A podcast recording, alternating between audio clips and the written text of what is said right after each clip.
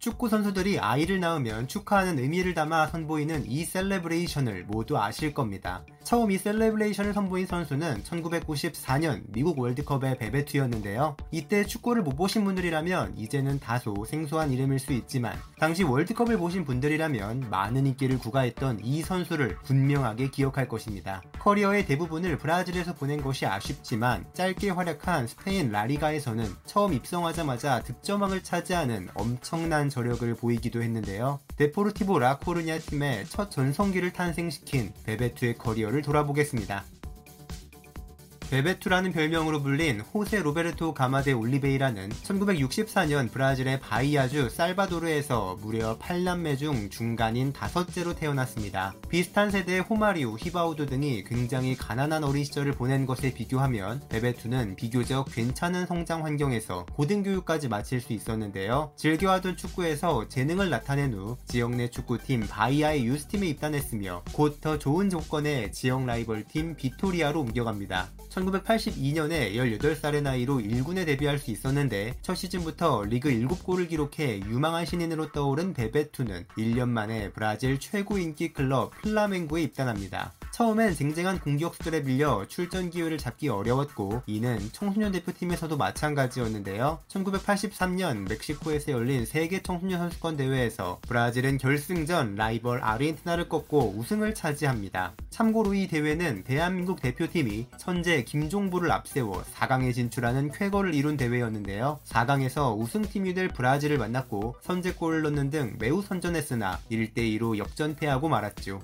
서브 공격수인 베베투는 대회 한 골에 그쳤고 결승전에서도 교체 투입돼 8분밖에 뛰지 못했습니다. 한편 소속팀에서 출전 기회를 늘려가기 시작한 베베투는 입단 2년차에 리그 11경기 5골, 3년차에 22경기 9골을 넣어 리그에서 눈에 띄는 공격수가 되었고 브라질 성인 국가대표로도 데뷔합니다. 이후로 1988년까지 총 6년을 플라멩고에서 뛰게 되는데 리그 기록은 80경기 34골이지만 브라질은 공식, 비공식 지역 대회가 무수히 많은 특징이 있기 때문에 베베투는 알려진 것보다 훨씬 많은 골을 넣었으며 여러 트로피와 함께 플라멩고의 전성기를 함께했습니다. 1988년에는 서울에서 열린 올림픽에 브라질 대표로 참가했는데 이때 앞으로 오래 호흡을 맞출 호마리오와 처음으로 함께 뛰게 됩니다. 호마리오와 에드마르의 서브로 참가한 베베투는 교체 출전한 조별 예선 3경기에서 두골 1개 도움을 기록했고 16강부터는 베베투가 에드마르를 밀어내고 호마리오의 파트너가 됩니다. 브라질은 득점왕 호마리오의 활약으로 결승에 진출했지만 소련에게 패배하며 은메달에 만족해야 했죠. 대회 후 1989년에 베베투는 플라멩고를 떠나 지역 라이벌 바스쿠 다가마에 입단해 팬들의 분노를 샀는데요. 이를 두고 플라멩고의 회장은 베베투가 당시 팀의 레전드 지쿠가 받는 연봉의 두 배를 요구했다고 주장했지만 베베투는 이는 거짓말이고 자신은 팀을 떠나고 싶지 않았는데 구단에 의해 억지로 이적하게 됐다고 맞섰습니다. 어쨌든 베베투는 새로운 팀 바스쿠에서도 좋은 활약을 펼쳤고 입단하자마자 팀에게 리그 우승컵을 안겨주었습니다. 이때부터 브라질 성인 대표팀에도 본격적으로 많이 뽑히기 시작했는데 했는데 특히 89년 코파 아메리카에서 8경기 6골 1개 도움을 기록하는 활약으로 득점왕에 등극했으며 우승에 결정적인 역할을 합니다. 호마리우도 중요한 골들을 넣었지만 단 3골에 그쳤으니 베베투가 판정승을 거둘 만한 대회였죠. 두 선수는 함께 90년 이탈리아 월드컵에도 참가했는데요. 당시 주전 공격수였던 카레카와 뮬러의 입지가 확고해서 베베투는 한 경기 교체 출전에 그쳤고 팀은 16강에서 디에고 마라도나와 클라우디오 카니자가 이끄는 라이벌 라이벌 아르헨티나에게 패배했기 때문에 베베투의 첫 월드컵은 씁쓸함이 가득했습니다. 클럽으로 돌아와서 바스코에서 3년 반을 뛰며 많은 골을 기록한 베베투는 28살의 나이로 뒤늦게 유럽에 진출하게 되었는데요. 9293 시즌을 앞두고 스페인 라리가로 향해 데포르티보 라코루냐 팀에 입단합니다. 당시 데포르티보는 1부 리그에 갓 승격한 후에 리그 20팀 중 17위를 기록했고 강등 플레이오프 끝에 간신히 잔류한 약팀이었는데요. 새로 합류한 베베투와 함께 엄청난 반전을 시작합니다. 비교적 작은 체격의 그가 유럽에서도 활약할 수 있을지 있을지 의심의 목소리가 많았지만 베베투는 데뷔하자마자 데뷔골과 함께 연속골을 터뜨렸고 첫 시즌에 곧바로 리그에서 37경기 29골을 폭발시킵니다. 아무도 예상치 못하게 레알 마드리드의 이반 사모라노, 바르셀로나의 흐리스토 스토이치코프 등을 제치고 득점왕에 등극했죠. 데포르티보의 순위도 껑충 올라 리그 3위에 자리했는데 당시 클럽이 창단한 후 역대 두 번째로 높은 순위였습니다. 복덩이 베베투의 활약으로 다음 시즌부터 데포르티보는 우승 경쟁에도 합류했지만 아쉽게도 번번이 리그 준우승에 그쳤고 바르셀로나에게 한 번, 레알 마드리드에게 한 번씩 타이틀을 내줍니다. 특히 9394 시즌은 바르셀로나와 승점이 같았지만 골득실에서 밀렸기 때문에 더욱 아쉬움이 컸는데요. 마지막 라운드 발렌시아를 상대로 승리하면 우승할 수 있었던 상황에서 팀은 종료 직전 페널티킥을 얻어냅니다. 원래 PK를 많이 찼던 베베투지만 이때는 부담감 때문에 킥을 거절했는데 대신 찬 수비수 미로슬라프 주키치가 실축하고 말았고 경기는 무승부로 끝나 우승에 실패했습니다. 가정이지만 베베투가 이 골을 넣고 우승했다면 데포르티보와 유럽에서의 그의 위상은 훨씬 높아졌겠죠. 리그에서의 아쉬움을 안고 참가한 94년 미국 월드컵은 베베투와 브라질 대표팀에게 최고의 대회로 기억되게 되는데요. 이번엔 처음부터 호마리오와 강력한 투톱을 구축한 베베투는 8강까지 3골 2개 도움을 기록하며 브라질의 상승세를 이끌었습니다. 특히 8강전에서 데니스 베르캄프와 로날드 쿠만, 프랭크 레이카르트 등이 버티는 네덜란드를 상대로 베베투는 한 골 한 개 도움을 기록했는데 경기 전 아내가 아들을 출산했다는 소식을 들었고 이를 축하하기 위해 동료들과 함께 그 유명한 요람 celebration을 펼쳤습니다. 이후로는 이 celebration이 그의 트레이드 마크가 되었고 축구계에서 자식을 낳은 수많은 선수들이 이 모습을 따라하게 되었죠. 이때 태어난 그의 아들 마테우스 올리베이라는 당시 독일의 유명 미드필더 로타어 마테우스의 이름을 따서 이름이 지어졌는데요. 아들 마테우스도 현재까지 브라질에서 프로 선수로 뛰고 있지만 아버지처럼 임팩트 있는 선수로 성장하지는 못했습니다.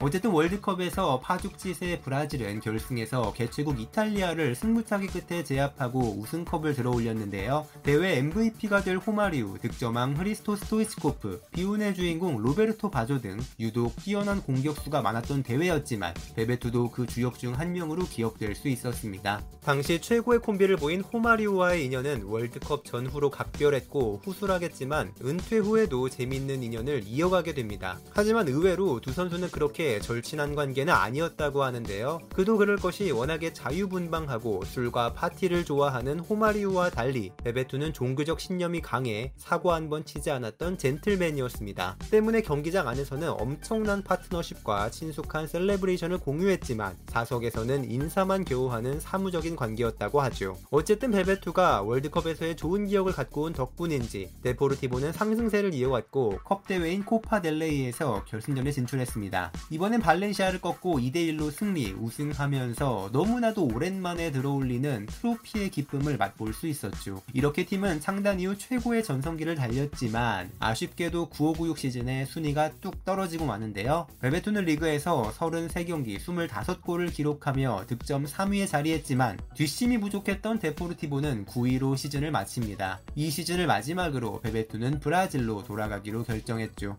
단 4시즌을 뛰었지만 데포르티보에서 모든 대회 149경기 100골을 기록했고 팀의 역대급 레전드 중 한 명으로 남게 됨은 물론이었습니다. 이후로 클럽에서는 여러 팀들을 오가며 짧게 짧게 활약했을 뿐이었는데요. 친정팀 플라멩고에 입단한 후 당연하다는 듯 맹활약했고 6개월 만에 세비야의 제안을 받아 스페인으로 돌아갔지만 초반 5경기만 뛴 후 브라질로 돌아갔습니다. 이후로는 비토리아, 크루제이루, 보타포고 등 브라질의 여러 팀을 돌면서 좋은 득점력을 이어갔죠. 그럼에도 성인 국가대표로는 94년 월드컵 우승 이후 한동안 뽑히지 못하고 있었는데요. 96년에는 대신 올림픽 국가대표로 다시 올림픽에 참가했고 이번에는 금메달을 벼르고 있었지만 4강에서 우승팀 나이지리아에게 패배한 후 동메달을 획득합니다. 3, 4위전에서 포르투갈을 상대로 한 해트트릭을 포함 대회 6골을 넣었고 에르난 크레스포와 함께 공동 득점왕에 오른 것이 위안거리였죠. 이런 활약에 힘입어 97년부터 다시 브라질 성인 대표팀에 합류 합류했는데 호마리오와 호나우두라는 강력한 투톱을 밀어낼 순 없었지만 했지만 서브 공격수로 기여했고 컨페더레이션스컵에 참가해 우승을 함께했습니다. 그런데 98 프랑스 월드컵을 앞두고 호마리우가 부상으로 명단 제외되면서 베베투는 다시 주전 공격수로 거듭나는데요. 대회 MVP에 등극하는 호나우두에 가려지긴 했지만 베베투도 3골 2개 도움을 기록하는 활약으로 팀의 결승 진출에 기여합니다. 결국 결승전에선 모두 아시다시피 브라질은 지네딘 지단이 특급 활약을 펼친 프랑스에게 0대3 완패를 당했지만 34살의 나이로 월드컵 전 경기를 선발 출장한 것은 베베투에게 의미 있는 기록이었고 대회 후 미련 없이 브라질 국가대표팀에서 은퇴를 선언합니다. 하지만 30대 중반의 나이에도 축구를 향한 베베투의 열정은 꺾이지 않았고 브라질의 보타포고에서 활약하던 그는 1999년에 처음으로 전혀 낯선 환경으로 떠나 멕시코 리그에 입성합니다.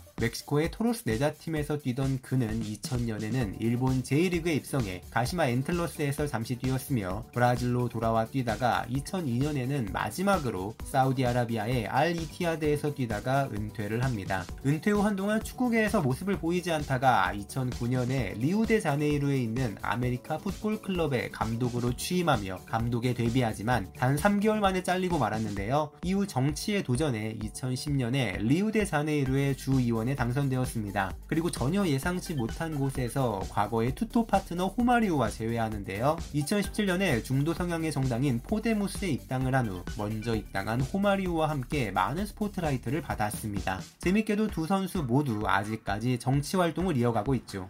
베베투는 아무래도 비슷한 시대에 활약한 호마리우, 호나우두, 히바우두와 같은 선수들보다는 낮게 평가되는 선수인데요. 그래도 두 번의 월드컵에서 6골 2개 도움을 기록해 우승과 준우승에 크게 기여했으며 코파 아메리카 및 두 번의 올림픽에서도 중요한 역할들을 해내 브라질 팬들의 많은 사랑을 받았습니다. 특히나 스페인 라리가에서 짧게 뛰었지만 득점왕도 차지하고 엄청난 득점력을 뽐낸 것은 그가 만약 더 일찍 유럽에 나가서 더 오래 뛰었다면 어땠을까 하는 많은 궁금증을 자아내죠. 꾸준한 기록이 아쉽지만 폭발적인 득점력이 한 번 터지면 그 누구에게도 밀리지 않았던 베베투의 이야기는 여기까지입니다. 지금까지 충나이시였습니다. 구독과 좋아요 버튼 눌러주시면 힘내서 더 많은 선수들의 레전설 얘기 전해드리도록 하겠습니다. 감사합니다.